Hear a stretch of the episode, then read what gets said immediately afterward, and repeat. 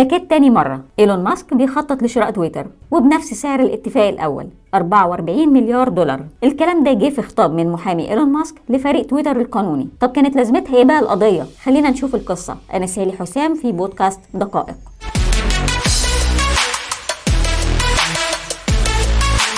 من أول ما إيلون ماسك عرض يشتري تويتر والإنترنت مش ساكت. البداية كانت المفاوضات اللي اتعطلت فجأة يوم 13 مايو لما أعلن إيلون ماسك إنه أوقف الصفقة لأن مسؤولين تويتر مش بيقدموا له إجابات واضحة في نسبة البوتس أو الحسابات الوهمية. مسؤولي تويتر قالوا إنها لا تتجاوز 5%، لكن ما قدموش دليل على كده. في حين إيلون ماسك قال إنه بعينة عشوائية من متابع حساب تويتر الرسمي لا إن العدد ممكن يوصل لأكتر من 20%. وبين شد وجذب وصل الموضوع للمحكمة. شركة تويتر تتهم إيلون ماسك إنه تسبب في تشويه سمعة تويتر وانخفاض أسهم المنصة، مع مطالب بقى بتعويضات توصل ل$1 مليار.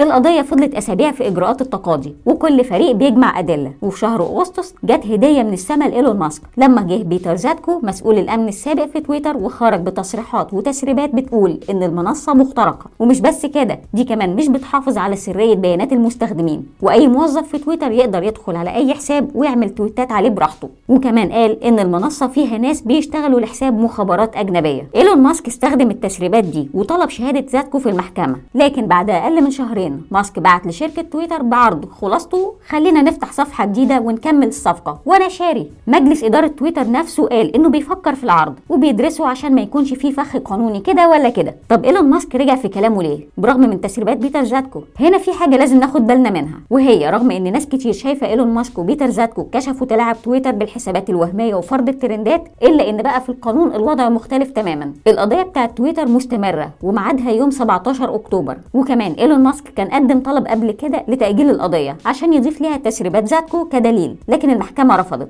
يعني إيلون قدام المحكمة بتاعة الرأي العام ممكن يكون كسبان، لكن في محكمة دلاوير لقى نفسه فرص الخسارة أكبر. ضيف لكده بقى إن بيتر زاتكو نفسه توصل لاتفاقية تسوية مع تويتر بقيمة $7 مليون مقابل الصمت عشان يبطل يفضح الشركة. إيلون ماسك بيحاول دلوقتي يحسن من شكله لأنه نشر تويتة قال فيها إن صفقة تويتر جزء من خطة كبيرة ينشئ بها منصة سوشيال ميديا باسم إكس، المفترض إنك تعمل عليها كل حاجة. وقال إن إكس هيبقى منصة كل شيء، يعني على طريقة منصة WeChat بتاعة الصين، واللي هي منصة سوشيال ميديا وفي نفس الوقت منصة للمدفوعات المالية رقميا. لكن لحد دلوقتي محدش عارف لسه إن كان الكلام ده هيحصل ولا مجرد دعاية. شكرا لوقتكم واستنونا الحلقة الجاية في بودكاست دقائق.